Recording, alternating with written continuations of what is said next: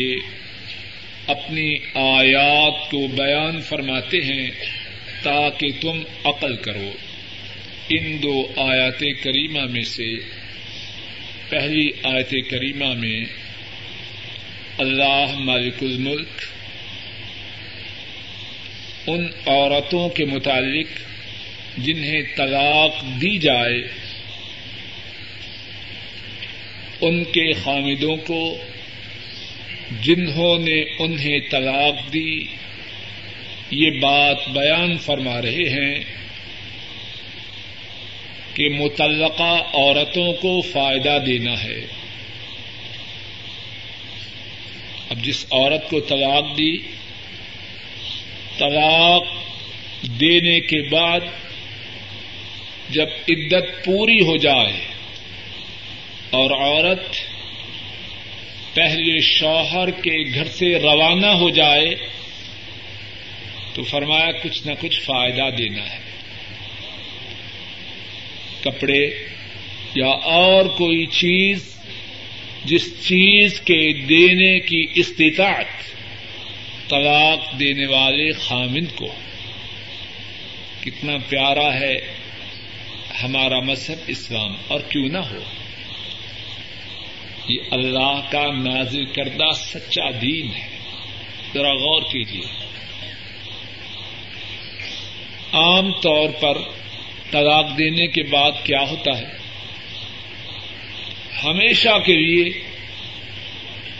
دو خاندانوں میں یا دو قبیلوں میں یا دو برادریوں میں ہمیشہ کے لیے دشمنی تھن جاتی ہے۔ اسلام میں طلاق کا یہ تصور نہیں طلاق آخری ہتھیار کے طور پر استعمال کی جاتی ہے۔ میاں اور بیوی، اسلام کی خواہ یہ ہے کہ ان میں جدائی نہ ہو۔ حالات ایسے ہو چکے ہیں کہ دونوں میں نبا نہیں ہو رہا۔ طلاق کی اجازت ہے۔ اب طلاق ہو جانے کے بعد کیا خامن کے گھر والے اور عورت کے گھر والے دو خندقوں میں بیٹھ جائیں۔ ادھر سے توپ کے گولے چلیں، ادھر سے جوابی طور پر توپ کے گولے چلیں، یہ نہیں۔ معاملہ ختم ہو چکا، لیکن اختتام کرتے ہوئے اسلام نے وہ ادب سکھلایا کہ شاید کہ اس ادب پر عمل کرنے کی وجہ سے جو تلخی ہے اس میں کچھ کمی ہو جائے۔ فرمایا، متعلقہ عورتوں کو فائدہ دینا ہے۔ اب جب طلاق دینے والا شوہر متعلقہ عورت کو فائدہ دے گا کپڑے دے گا، کچھ ساز و سامان دے گا، اپنی استطاعت کے مطابق کوئی چیز دے گا۔ تو اس سے رنجشوں میں کچھ کمی ہوگی کہ نہ ہوگی؟ احسان کرنے کی وجہ سے دل میں جو قدورتیں اور بغض ہوتا ہے، اگر وہ مکمل طور پر ختم نہ ہو جائیں، تو کچھ نہ کچھ کمی تو ضرور ہوتی ہے۔ اور پھر نبی کریم صلی اللہ علیہ وسلم نے بھی اس بات کی تاکید فرمائی۔ امام بحقی رحمہ اللہ بیان فرماتے ہیں، حضرت جابر رضی اللہ تعالی عنہ وہ بیان کرتے ہیں، نبی کریم صلی اللہ علیہ وسلم ان کے ایک ساتھی حفص بن مغیرہ نے، ایک مسلمان عورت فاطمہ کو طلاق دی۔ فاطمہ نبی کریم صلی اللہ علیہ وسلم کی خدمت میں حاضر ہوئی۔ آپ صلی اللہ علیہ وسلم نے فاطمہ کے شوہر حفص بن مغیرہ سے فرمایا مت اس عورت کو کچھ فائدہ دو، کچھ سامان دو، کچھ چیز دو۔ کہنے لگا لا اجد ما امتعها۔ میرے پاس تو اس کو دینے کے لیے کچھ بھی نہیں۔ آپ صلی اللہ علیہ وسلم نے فرمایا، فَإِنَّهُ لَا بُدَّ مِنَ الْمَتَاعِ۔ مَتِّعْهَا وَلَوْ نِصْفَ سَاعٍ مِنَ التَّمَرِ۔ فرمایا، اب طلاق تو دی ہے۔ اس کو کچھ نہ کچھ تو ضرور دینا ہے۔ اگر اور کچھ نہیں تو آدھا سا کھجور ہی دے دو یعنی قریباً ڈیڑھ کلو اس عورت کو کھجور ہی دے دو۔ مقصد کیا؟ عورت کا دل شکستہ ہوا ہے۔ ایک بستا ہوا گرانا اجڑا ہے۔ معلوم نہیں عورت کے دل پہ کیا گزری ہے۔ اب کچھ نہ کچھ اس سے اظہار ہمدردی ہو شاید کہ اس کے غم میں کچھ کمی ہو جائے۔ حضرت علی رضی اللہ تعالی ان انہوں نے بھی اسی بات کو بیان فرمایا ہے۔ امام ابن المنظر رحمہ اللہ بیان کرتے ہیں۔ حضرت علی رضی اللہ تعالی ان فرماتے ہیں، لکل مؤمنة تلقت حرة او امة متعة وقرأ هذه الآية. حضرت علی رضی اللہ تعالی ان وہ بیان فرماتے ہیں، ہر ایمان والی عورت جسے طلاق دی جائے، وہ آزاد ہو یا باندھی، اس کے لیے متا ہے اس کے لیے سامان ہے، اس کے لیے چیز ہے۔ اور پھر انہوں نے قرآن کریم کی یہ آیت کریمہ پڑھی۔ اور اسی آیت کریمہ کے حوالہ سے ایک اور بات ذرا اس کی طرح توجہ کیجیے بعض لوگ کہتے ہیں کہ اسلام میں عورتوں کے کوئی حقوق نہیں۔ کہتے ہیں کہ نہیں؟ اب ذرا غور کیجیے عورت شوہر کے نکاح سے نکل چکی ہے۔ شوہر اور عورت میں جدائی ہو چکی ہے۔ اور اسلام میں پھر بھی تاکید ہو رہی ہے کہ کچھ نہ کچھ عورت کو ضرور دو۔ اور اسلام پہ اعتراض کرنے والے اپنے گریبان میں منہ نہیں ڈالتے کہ ان کے ہاں عورت کی کیا حیثیت ہے۔ بات کہتے ہوئے شرم آتی ہے، لیکن سمجھانے کی غرض سے کہہ دیتا ہوں۔ حیوانوں کی طرح عورتوں کو استعمال کرتے ہیں اور پھینک کے چلے جاتے ہیں۔ عورت جانے اور جو اس کے ساتھ ہو رہی ہے وہ جانے۔ انہیں کیا؟ انہیں اپنی خواہش کے پورا غرض کرنے سے سروکار ہے۔ اس کے بعد ان کا عورت سے کوئی تعلق نہیں۔ اسلام میں عورت کی یہ حیثیت تو نہیں۔ اگر آدمی عورت سے جدا ہونا چاہے اور عورت کے پیٹ میں مرد کی طرف سے بچہ ہو، عورت کا خرچہ، عورت کا نان و نفقہ کس کے ذمہ ہوگا؟ مرد کے۔ اور بچہ ہو جائے، پھر کس کے ذمہ ہوگا؟ مرد کے۔ بچے کا بھی خرچہ دے۔ اور اگر عورت بچے کو پال رہی ہے، دودھ پلا رہی ہے، اس عورت کا خرچہ بھی دے۔ کہاں اسلام؟ اور کہاں یہ لوگ؟ اور پھر کہتے ہیں کہ اسلام میں عورت کی کوئی حیثیت نہیں۔ اور اس کے بعد اسی آیت کریمہ میں فرمایا، توجہ کیجیے حقا علی المتقین۔ طلاق کے دینے کے بعد عورت کو کچھ دینا، یہ کن پہ لازم ہے؟ متقیوں پر۔ اس بات پہ ذرا توجہ کیجیے حقا علی المتقین۔ جس عورت کو طلاق دی اس کے بعد اسے سامان دینا، کپڑے دینے، کوئی چیز دینی، یہ کس پر لازم ہے؟ یہاں ذرا توجہ کیجیے بعض لوگ ہیں، نماز، روزہ، صدقہ و خیرات کے بڑے پابند، عمرہ و حج بڑے شوق سے کرتے ہیں، لیکن انسانوں کے ساتھ بھلائی کریں، اس سے بہت دور ہے۔ یہ بات تقوا کے شایان شان ہے۔ متقی اللہ کے حقوق بھی ادا کرتا ہے اور اللہ کی مخلوق کے ساتھ بھی اچھا سلوک کرتا ہے۔ تقوا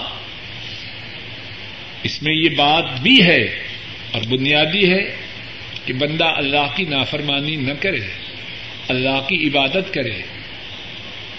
کثرت سے قرآن کریم کی تلاوت کرے، نوافل پڑھے، یہ تقوا میں شامل ہے باتیں۔ لیکن تقوا میں یہ بات بھی شامل ہے کہ اللہ کی مخلوق کے حقوق کو ادا کرے۔ اور فرمایا، حقا علی المتقین۔ عورت کو طلاق دینے کے بعد، اب اس کو کوئی چیز دینا یہ متقیوں پر لازم ہے۔ ہاں جو متقی ہی نہیں، تو اس سے خیر کی توقع نہ کی جائے۔ اور اس سلسلے میں امام بحقی راہ اللہ نے ایک دلچسپ واقعہ بیان کیا ہے۔ قادی شریح رحم اللہ ان کے پاس ایک مرد اور ایک عورت دونوں حاضر ہوئے۔ مرد نے عورت کو طلاق دی ہوئی تھی، اب دونوں میں جدائی کا وقت تھا۔ قادی شریح اس مرد سے کہنے لگے کہ اپنی بیوی کو، جو پہلے تمہاری بیوی تھی، اور جس کو تم طلاق دے چکے ہو، اب اس کو کچھ دو۔ قرآن کریم میں اللہ نے فرمایا ہے نا کہ کچھ دینا ہے۔ اب اس کو کچھ دو۔ وہ عورت کہنے لگی قادی صاحب، اس بندہ کے ذمہ یہ بات نہیں کہ یہ مجھے کچھ دے۔ بعض عورتیں بھی ماشاء اللہ بڑی ذہین ہوتی ہے عورت کہنے لگی کہ اس بندہ کے ذمہ یہ بات نہیں کہ مجھے کچھ دے۔ کیوں؟ اللہ نے فرمایا ہے متعلقات متاع بالمعروف حقا المتقین متعلقہ عورت کے لیے چیز ہے، سامان ہے، کس کے ذمے؟ متقیوں کے۔ اور دوسرے مقام پر فرمایا، حقا المحسنین متعلقہ عورتوں کے لیے سامان ہے، چیز ہے کس کے ذمے؟ محسنین کے۔ عورت کہنے لگی، یہ مرد جس نے مجھے طلاق دی ہے، یہ نہ متقیوں میں سے ہے، نہ محسنین میں سے ہے۔ اس کے ذمے مجھے کچھ دینا نہیں۔ خدا نہ کرے، اگر کوئی طلاق دے تو پھر اپنے آپ کو متقیوں میں سے نہ نکالے۔ اپنے آپ کو متقیوں اور محسنین میں شامل رکھے۔ اور پھر فرمایا كذلك يبين الله لكم آياته لعلكم تعقلون۔ اسی طرح اللہ نے تمہارے لیے اپنی آیات کو بیان کیا ہے تاکہ تم عقل کرو۔ اور یہاں چھوٹی سی بات سمجھیے، اور اسی بات پر آج کے درس کو انشاءاللہ ختم کرتے ہیں۔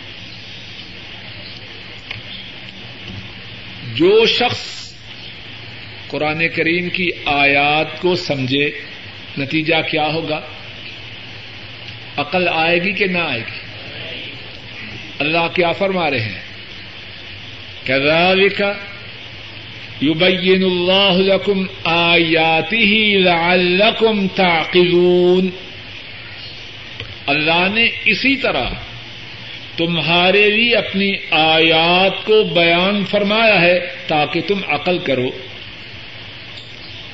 اب جو ان آیات پر عمل کرے گا، وہ عقل مند ہے۔ اور جو ان آیات سے اعراض کرے، ان آیات پر عمل نہ کرے، وہ اپنے تئیں، اپنے خیال میں کتنا عاقل، کتنا دانشور بن جائے، وہ بے وقوف ہے۔ اللہ مالک الملک اپنے فضل و کرم سے کہنے والے کو اور سب سننے والوں کو قرآن کریم میں اللہ کی بیان کردہ باتوں کو سمجھنے اور ان پر عمل کرنے کی توفیق عطا فرمائے۔ اے اللہ ہمارے گناہوں کو معاف فرما۔ اے اللہ ہمارے گناہوں کو معاف فرما۔ اے اللہ ہمارے گناہوں کو معاف فرما۔ اے اللہ کہنے سننے میں جو غلطی ہوئی ہے وہ معاف فرما۔ اے اللہ کہنے سننے میں جو غلطی ہوئی ہے وہ معاف فرما۔ اے اللہ کہنے سننے، سمجھنے، سمجھانے میں جو غلطی ہوئی ہے وہ معاف فرما۔ اور اے اللہ اپنے فضل و کرم سے کہنے سننے میں جو بات ٹھیک کہی گئی ہے، اے اللہ اس کو قبول فرما۔ اس کو ہمارے لیے ذریعہ نجات بنا۔ اور اس پر عمل کرنے کی ہم سب کو توفیق عطا فرما۔ اے اللہ ہمارے بوڑھے ماں باپ پہ رحم فرما۔ اے اللہ ہمارے بوڑھے ماں باپ کو صحت عطا فرما۔ اے اللہ ہمارے بوڑھے ماں باپ کی پریشانیوں کو دور فرما۔ اے اللہ ہمارے بوڑھے ماں باپ کی نیک حاجات کو پورا فرما۔ اے اللہ ہمارے بوڑھے ماں باپ کو ایمان والی، عافیت والی، سکون و اطمینان والی زندگی نصیب فرما۔ اے اللہ جن کے ماں باپ فوت ہو چکے ہیں، ان کے گناہوں کو معاف فرما۔ ان کے دراجات کو بلند فرما۔ ان کی قبروں کو جنت کی باغیچیاں بنا۔ اے اللہ، ہمارے فوج شدہ بہن بھائیوں پر رحم فرما۔ اے اللہ، ان کے پسمان گان پر رحم فرما۔ اے اللہ، ہمارے جو بھائی زندہ ہیں، ان پہ رحم فرما۔ ان کی پریشانیوں کو دور فرما۔ ان کے گھر والوں کو، ان کی اولادوں کو، ان کی آنکھوں کی ٹھنڈک بنا۔ ان کے کاروباروں میں اے اللہ برکت ادا فرما۔ اے اللہ، ان کی اولادوں کو نیک بنا۔ اے اللہ، ان کے کاروباروں میں خیر و برکات نادی فرما۔ اے اللہ، ان کی بیماریوں کو دور فرما۔ ان کی پریشانیوں کو دور فرما۔ اے اللہ، ہمارے بیوی بچوں پہ رحم فرما۔ اے اللہ، ان کی بیماریوں کو دور فرما۔ اے اللہ، ان کی پریشانیوں کو دور فرما۔ اے اللہ، ان کی نیک حاجات کو پورا فرما۔ اے اللہ، ہمارے بیوی بچوں کو ہماری آنکھوں کی ٹھنڈک بنا۔ اے اللہ، ہمارے بیوی بچوں کو ہماری آنکھوں کی ٹھنڈک بنا۔ اے اللہ، اپنے فضل و کرم سے ہمارے گھروں میں خیر و برکات نادر فرما۔ اے اللہ، ہماری اولادوں کو دنیا و آخرت میں کامیاب و کامران فرما۔ اے اللہ، ہماری اولادوں کو دنیا و آخرت میں کامیاب و کامران فرما۔ اے اللہ، اپنے فضل و کرم سے ہماری اولادوں کو سرفراز و سربلند فرما۔ اے اللہ، اپنے فضل و کرم سے انہیں دنیا کی رسوائی سے اور آخرت کے عذاب سے محفوظ فرمانا۔ اے اللہ، ہمیں ہماری اولادوں کو اپنے نفسوں کے اور شیطان کے شرور و فتن سے محفوظ فرما۔ اے اللہ، ہمارے گھروں میں دین کو جاری و ساری فرما۔ اے اللہ، ہمارے جو اعزا قارب ہیں، ان سب پہ رحم فرما۔ اے اللہ، ہمارے جو بزرگ فوت ہو چکے ہیں، ان کے گناہوں کو معاف فرما۔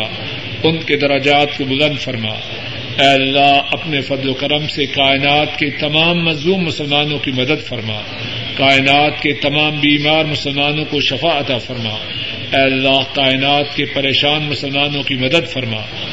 اے اللہ، جو مسلمانوں پہ ظلم و ستم کر رہے ہیں، انہیں تباہ و برباد فرما۔ اے اللہ، جو مسلمانوں پہ ظلم و ستم کر رہے ہیں، انہیں تباہ و برباد فرما۔ اے اللہ، بوسن و حرص فلسطین، ہند و کشمیر، برما، صومال۔ اے اللہ، جہاں کہیں مسلمان پریشان ہیں مسلمان مظلوم ہیں، ان کی مدد فرما۔ اور جہاں کہیں لوگ مسلمانوں پہ ظلم و ستم کر رہے ہیں، انہیں تباہ و برباد فرما۔ اے اللہ، اپنے فضل و کرم سے پاکستان میں کتاب و سنت کا نظام نافذ فرما۔ اے اللہ، پاکستان میں کتاب و سنت کا نظام نافذ فرما۔ اے اللہ، جو لوگ اسلام کے دشمن ہیں، عالم اسلامی کے دشمن ہیں، انہیں تباہ و برباد فرما۔ اے اللہ، اس ملک میں اپنی خیر و برکات ہمیشہ جاری و ساری رکھ۔ اے اللہ، اس ملک میں اپنی خیر و برکات ہمیشہ جاری و ساری رکھ۔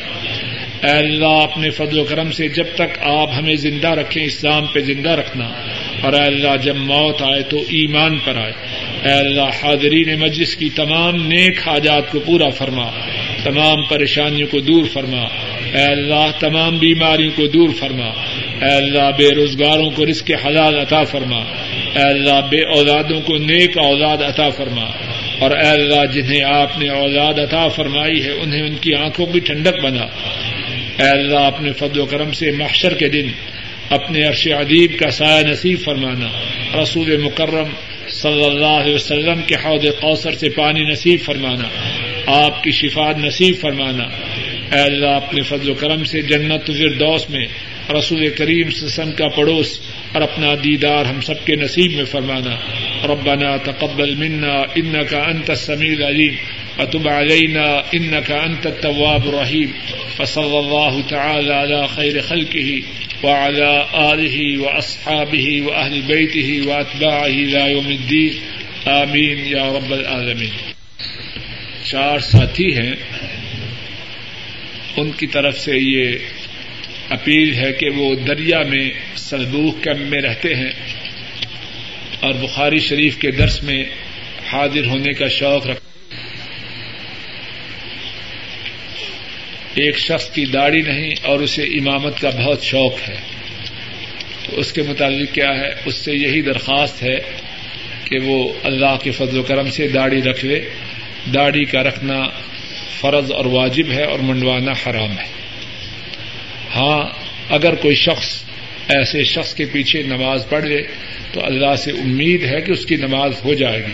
ہاں اگر اسے موقع ملے کہ کسی کو امام مقرر کرے، تو وہ پھر ایسے شخص کو امام مقرر نہ کرے۔ اور اگر اسے اس بات کا اختیار نہ ہو، وہ پہلے سے نماز پڑھا رہا ہے، تو اللہ سے امید ہے کہ اس کی نماز انشاءاللہ اللہ ہو جائے۔ چھوڑیں وسیعت کرنی ہے انہیں اپنی بیویوں کے لیے کہ انہیں فائدہ دیا جائے ایک سال تک اور انہیں نکالنا نہیں۔ پس اگر ان کی بیویاں نکلیں تو ان پر کوئی گنا نہیں۔ جو وہ اپنی جانوں میں بھلائی سے کریں۔ اور اللہ غالب حکمت والے ہیں۔ اور وہ لوگ جو تم میں سے فوت کیے جائیں اور وہ بیویوں کو چھوڑیں۔ وسیعت کرنی ہے انہیں اپنی بیویوں کے لیے۔ فائدہ ہے ایک سال تک۔ انہیں نکالنا نہیں۔ بس اگر وہ نکلیں تو جو وہ عورتیں اپنی جانوں میں کریں، اس کی وجہ سے ان پر کوئی گنا نہیں جبکہ وہ بھلائی سے کریں۔ اور اللہ غالب حکمت والے ہیں۔ اس آیت کریمہ کے متعلق اللہ کی توفیق سے جو باتیں بیان کرنی ہیں ان میں سے پہلی بات یہ ہے کہ اس آیت کریمہ میں اللہ رب العزت نے کیا بیان فرمایا ہے۔ اس آیت کریمہ میں اللہ مالک الملک یہ بات بیان فرما رہے ہیں۔ کہ جو لوگ فوت ہو جائیں اور ان کے پیچھے ان کی بیویاں رہ جائیں، انہیں چاہیے کہ اپنی زندگی میں اپنی بیویوں کے متعلق وسیعت کر جائیں کہ ایک سال تک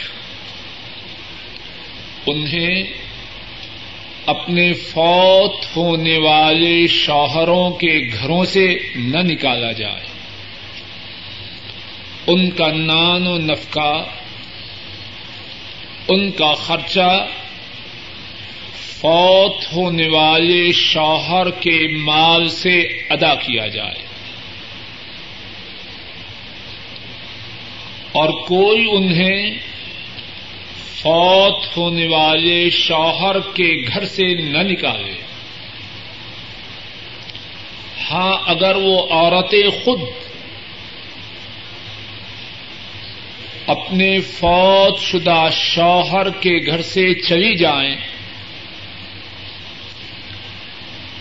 اور ایسی بات کریں جو بلائی کی ہے جس بات سے شریعت نے نہ روکا ہو،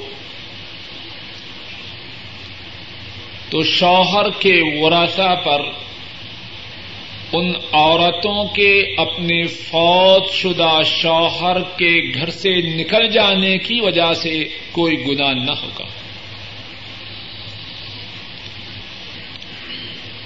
اس آیت کریمہ میں جو بات بیان کی گئی ہے اسی بات کو ایک اور انداز سے دو نقطوں میں بیان کیا جا سکتا ہے۔ پہلا نقطہ یہ ہے کہ فوت ہو جانے والا شخص اپنی وفات سے قبل اپنی بیوی کے متعلق یہ وسیعت کر جائے کہ ایک سال تک اس کی بیوی اس کے گھر میں رہے اور اس کا خرچہ فوت ہو جانے والے شوہر کے مال سے ادا کیا جائے۔ اور دوسری بات یہ ہے کہ بیوی شوہر کی وفات کے بعد ایک سال تک عدت گزارے، ایک سال تک شوہر کے گھر میں رہے۔ اس آیت کریمہ سے یہ دو باتیں معلوم ہوتی ہیں۔ لیکن یہ دونوں باتیں بعد میں منسوخ ہو گئی۔ اللہ مالک الملک نے ان دونوں باتوں کو منسوخ فرما دیا۔ پہلی بات کہ ایک سال تک شوہر کی وفات کے بعد اس کی جو بیوہ ہے، اس کا خرچہ خامن کے مال سے رہے، اب یہ حکم باقی نہیں۔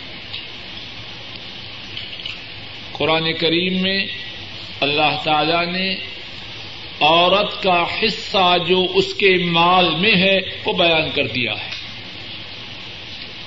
اگر شوہر کی اولاد ہو تو اس صورت میں بیوی کا کتنا حصہ ہے؟ آٹھواں حصہ ہے۔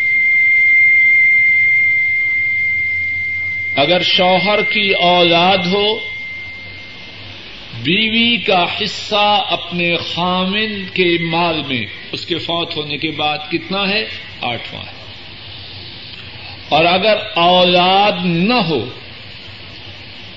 تو پھر بیوی کا فوت ہو جانے والے خامن کے مال میں چوتھا حصہ ہے۔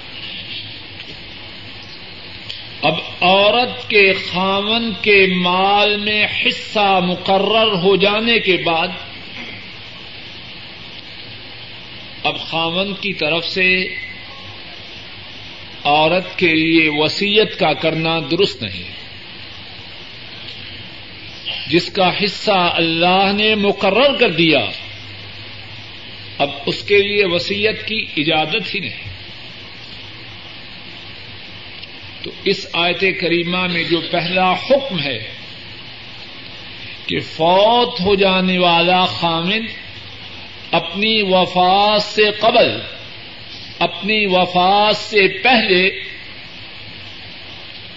اپنی بیوی کے لیے ایک سال کے خرچہ کی وسیعت کرے، اب یہ حکم باقی نہیں۔ بات سمجھ میں آ رہی ہے کہ نہیں؟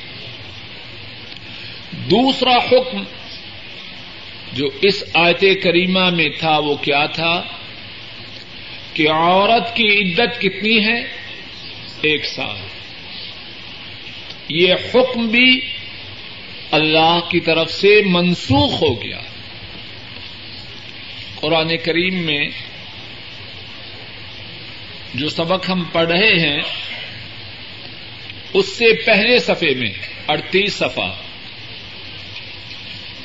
آج نمبر دو سو چونتیس، وہ دیکھیے۔ اللہ فرماتے ہیں ولدین یوتافون منکم، پہلی آیت کریمہ اس صفحے میں۔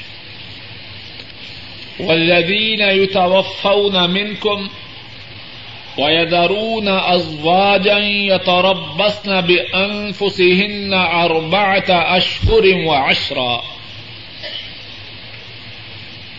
اور وہ لوگ جو تم میں سے فوت کیے جائیں اور اپنی بیویوں کو چھوڑیں، ان کی بیویاں اپنی جانوں کے ساتھ انتظار کریں چار ماہ اور دس دن۔ اس آیت کریمہ سے کیا معلوم ہوا؟ بولیے، عورت کی عدت کتنے عرصہ کے لیے ہے؟ چار ماہ، دس دن۔ آج کے سبق میں جو آیت کریمہ ہم پڑھ رہے ہیں، اس میں عدت کی مدت کتنی تھی؟ ایک سال۔ ایک سال عدت کا جو حکم تھا، وہ پہلی آیت کریمہ سے، جس کا نمبر دو سو چونتیس ہے، اس سے وہ حکم منسوخ ہو گیا۔ بات سمجھ میں آ رہی ہے کہ نہیں؟ بات کو پھر دوہراتا ہوں۔ جو آیت کریمہ آج کے ہمارے سبق میں ہے، اس میں دو باتیں زیادہ نمایاں اور واضح ہیں۔ پہلی بات یہ ہے کہ فوت ہونے والے خامد اپنی وفات سے قبل، اپنی وفات سے پہلے یہ وسیعت کر جائیں کہ ایک سال تک ان کے چھوڑے ہوئے مال میں سے ان کی بیویوں کا خرچہ دیا جائے۔ اور دوسری بات، آج کے سبق والی آیت کریمہ میں یہ تھی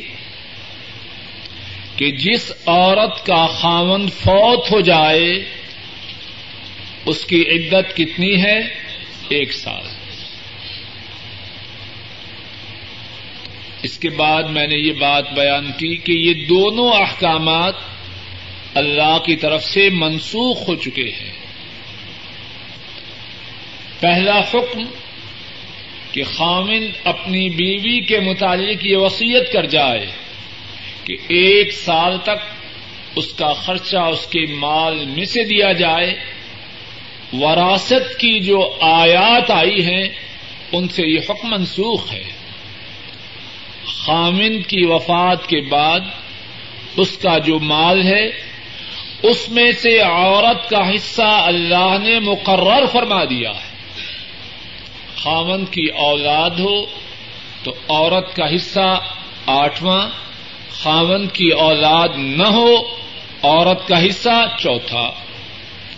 اب عورت کے حصہ کے مقرر ہونے کے بعد خامن کو اس بات کی اجازت نہیں کہ اپنی بیوی کے لیے وسیعت کرے۔ دوسری بات، جو دوسرا حکم تھا کہ عورت عدت کتنی دیر گزارے؟ ایک سال دو سو چونتیس نمبر جو آیت کریمہ ہے، اس سے یہ حکم منسوخ ہو چکا ہے۔ اب عورت کی عدت کتنی ہے؟ چار ماہ دس دن۔ ایک اور بات جو اس آیت کریمہ کے حوالہ سے بیان کرنی ہے وہ یہ ہے، اور پہلے بھی یہ بات گزر چکی ہے، لیکن بات کی اہمیت کے پیش نظر دوبارہ وہ بات کہتا ہوں۔ بعض بدنصیب لوگ، بدبخت لوگ احادیث شریفہ پر اعتراضات کرتے ہیں۔ کیا کہتے ہیں؟ کہ احادیث میں تعارض ہے کانٹرڈکشن ہے۔ اور بڑے جوش اور فخر سے کہتے ہیں۔ احادیث میں کنٹراڈکشن ہے، اس لیے ہم اس کو نہیں مانتے۔ اور اپنا نام کیا رکھتے ہیں؟ اہل قرآن۔ اور قرآن ان سے بری ہے، قرآن ان سے بیزار ہے۔ اب ان سے پوچھیے سورہ البقرہ ہی میں یہ دو آیات کریمہ ایک آیت ہے دو سو چونتیس نمبر اور دوسری آیت ہے دو سو چالیس نمبر ان دو آیات کریمہ میں بظاہر توجہ کیجیے کہہ رہا ہوں بظاہر کانٹراڈکشن ہے کہ نہیں تعارض ہے کہ نہیں بظاہر ایک میں ہے کہ عورت کی عدت ایک سال دوسرے میں ہے کہ عورت کی عدت چار ماہ دس دن اب اگر کوئی بدبخت یہ کہے کہ سنت میں مجھے تعارف نظر آتا ہے، اس لیے میں اس کو نہیں مانتا، تو قرآن کے متعلق کیا کہے گا؟ کچھ بات سمجھ میں آ رہی ہے کہ نہیں؟ اسے کہیں گے، قرآن کے تعارف جس کو تو اور یا میں یا کوئی تعارف سمجھ رہا ہے، حقیقت میں تعارف نہیں۔ ایک حکم پہلے تھا، ایک بعد میں آیا۔ اور بعد والے حکم نے پہلے حکم کو منسوخ کر دیا۔ جب یہ بات واضح ہو گئی تو تعارض باقی رہے گا یا ختم ہو گیا؟ اگر تیری سمجھ میں یہ بات قرآن کے متعلق آ سکتی ہے، تو سنت کے متعلق کیوں نہیں آتی؟ تو کیا معلوم ہوتا ہے خلل، نقص، خرابی سنت میں نہیں، خلل اور خرابی تیرے دماغ میں ہے۔ کھوٹ تیرے سینے میں ہے۔ تجھے سنت سے دشمنی ہے۔ اس لیے تو بات سمجھنا ہی نہیں چاہے بات سمجھ میں آئی کہ نہیں آئی؟ ایک اور بات سمجھیے۔ اور سنت کے جو دشمن ہیں ان کے لیے خصوصاً یہ بات سمجھنے کی ہے کہ شاید سنت کے متعلق جو بغض و عداوت ان کے سینوں میں ہے، شاید کہ اللہ اس کو دور کر دے۔ اب یہ جو دو آیات ہیں، ایک آیت دو سو چونتیس نمبر اور دوسری آیت کتنا نمبر ہے؟ دو سو چالیس۔ دو سو چونتیس پہلے ہے یا دو سو چالیس پہلے ہے؟ دو سو چالیس والی آیت بات کی ہے یا پہلے کی؟ بات کو ذرا توجہ سے سنیے اور یاد رکھیے۔ ان شاء اللہ نقطے کی بات ہے۔ ان شاء اللہ دو سو چالیس نمبر آیت سورہ البکرا میں بعد ہے یا پہلے ہے؟ دو سو چالیس تو بعد میں ہوتی ہے نا لکھنے میں۔ وہ تو ابھی اتنا جواب دیجیے جتنا سوال ہو۔ اگر شاگرد زیادہ تیزی کرے تو بات سمجھ میں آنے سے رہ جاتی ہے۔ دو سو چالیس نمبر قرآن پاک کی ترتیب میں بات کی ہے اور دو سو چونتیس پہلے کی ہے۔ ہے کہ نہیں بات ایسی؟ اب ظاہر تو یہ ہے نا کہ جو ترتیب میں بات کی ہے وہ حکم باقی ہوگا یا وہ منسوخ ہوگا؟ باقی تو وہ ہونا چاہیے جو ترتیب میں بعد میں ہے۔ اب یہ اقدا کس نے کھولا؟ اب یہ معاملہ کس نے سمجھایا؟ کہ جو آئے ترتیب میں بعد میں ہے، اس کا حکم منسوخ ہو چکا ہے۔ اور جو ترتیب میں پہلے ہے، اس کا حکم باقی ہے۔ یہ بات کس نے سمجھائی؟ سنت کے دشمن غور کریں۔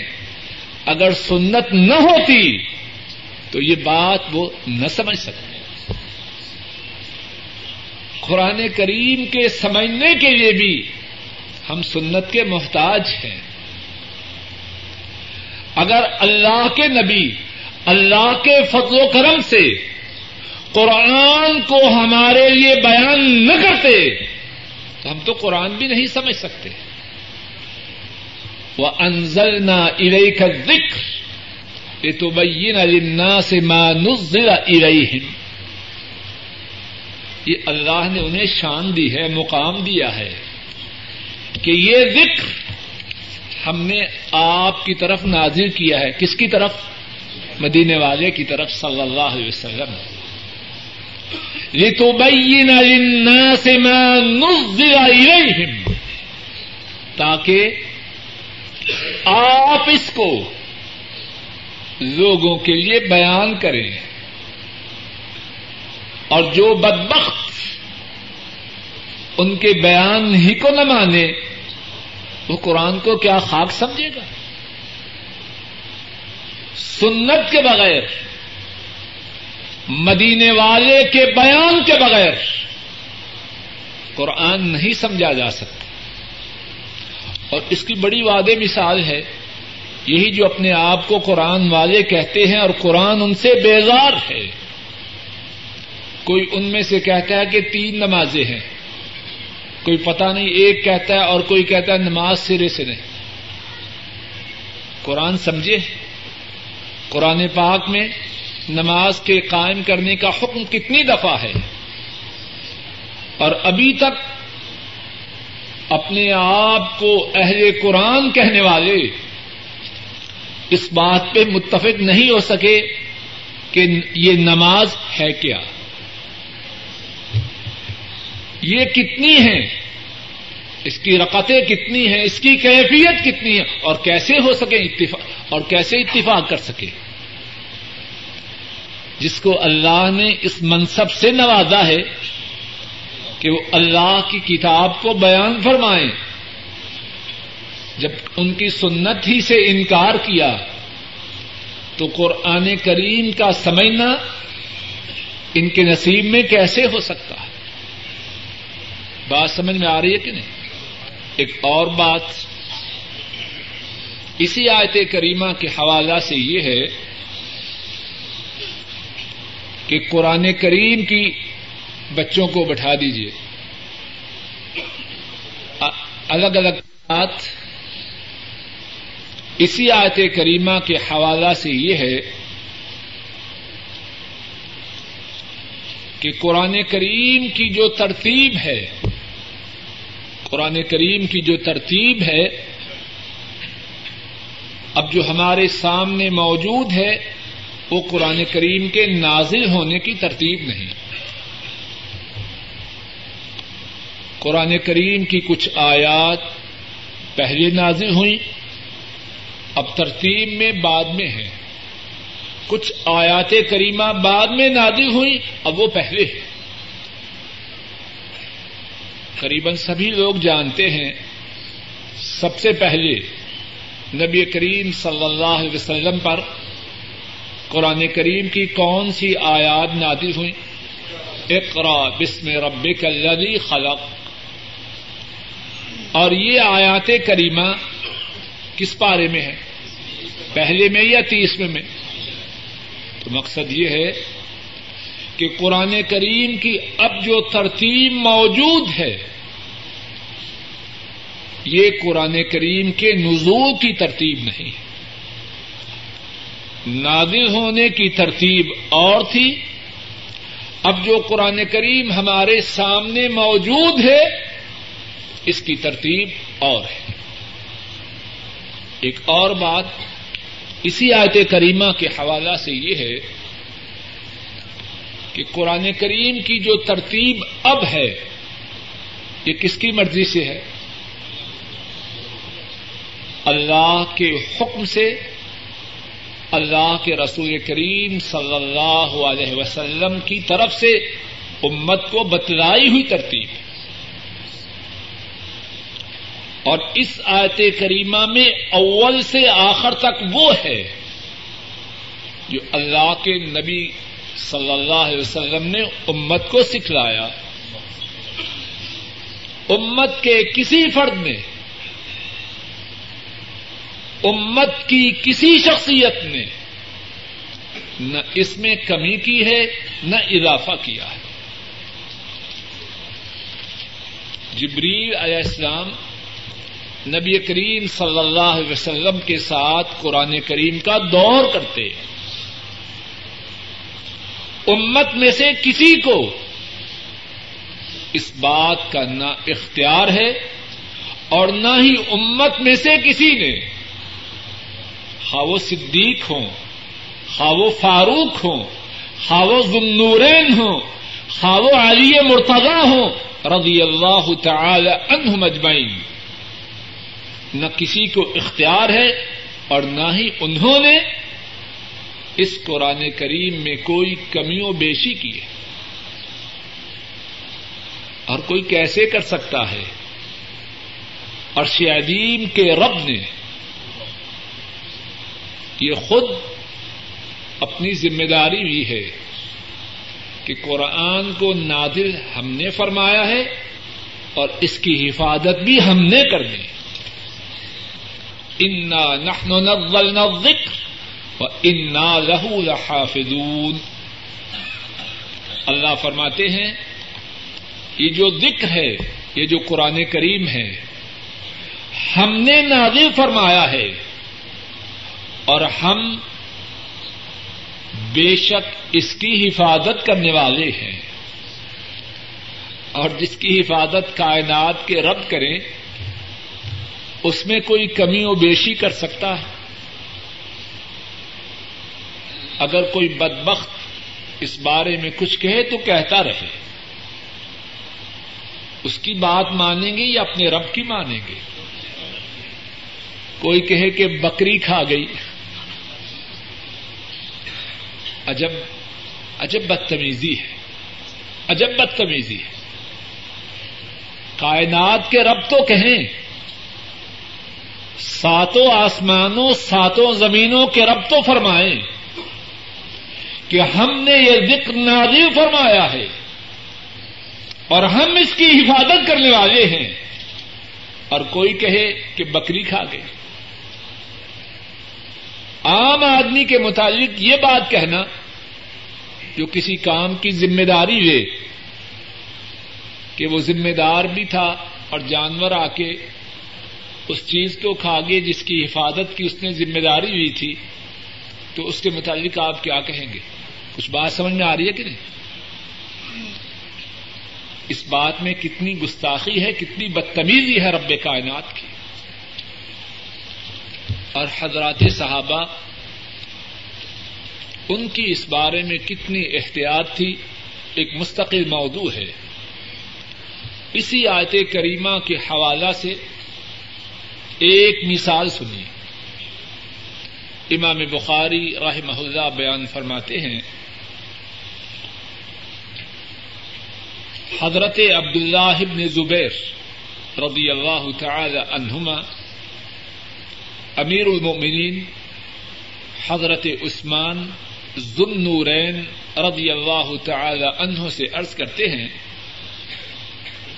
یہ جو قرآن کریم کی آیت کریمہ ہے والذین یتوفون منکم ويذرون ازواجا وصیتا لازواجهم متاعا الى الحول غیر اخراج جو آج کے ہمارے سبق کی آیت ہے۔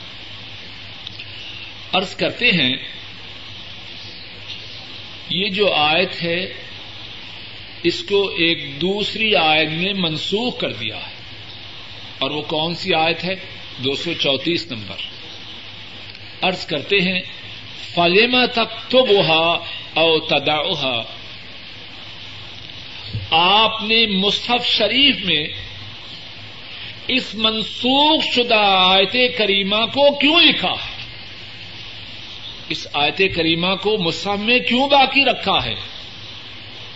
جب اس آیت کا حکم باقی نہیں، تو اس آیت کی تحریر مصحف شریف میں کیوں باقی؟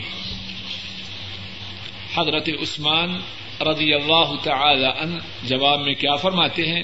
یبن عقی لا اغیر شیئا منہ من مکانه۔ اے بتیجے، اس مصحف شریف میں جو کچھ موجود ہے، مجھ میں یہ سکت کہاں کہ میں اس کو اس کی جگہ سے دور کر دوں؟ مجھ میں یہ سکت اور طاقت تو نہیں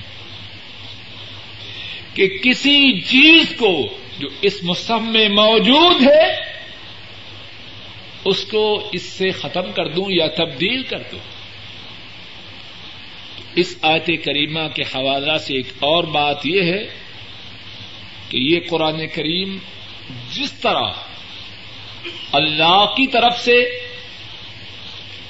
جبریل امین حضرت محمد صلی اللہ علیہ وسلم پہ لے کے آئے اور حضرت محمد صلی اللہ علیہ وسلم نے اپنے صحابہ کو پہنچایا اور حضرات صحابہ نے تابعین کو پہنچایا اور حضرات تابعین نے اتبا تابعین کو پہنچایا اور اتبا تابعین نے جیسے امت کو پہنچایا، آج تک ویسے کا ویسے موجود ہے اور انشاءاللہ اللہ ہمیشہ ہمیشہ موجود رہے۔ وللمطلقات متاع بالمعروف، حقا على المتقين كذلك يبين الله لكم آياته لعلكم تعقلون اور طلاق یافتہ عورتوں کے لیے فائدہ ہے بھلائی کے ساتھ اور یہ بات لازم ہے متقیوں پر اسی طرح اللہ تمہارے لیے اپنی آیات کو بیان فرماتے ہیں تاکہ تم عقل کرو۔ اور ان عورتوں کے لیے جنہیں طلاق دی جائے، بھلائی کے ساتھ فائدہ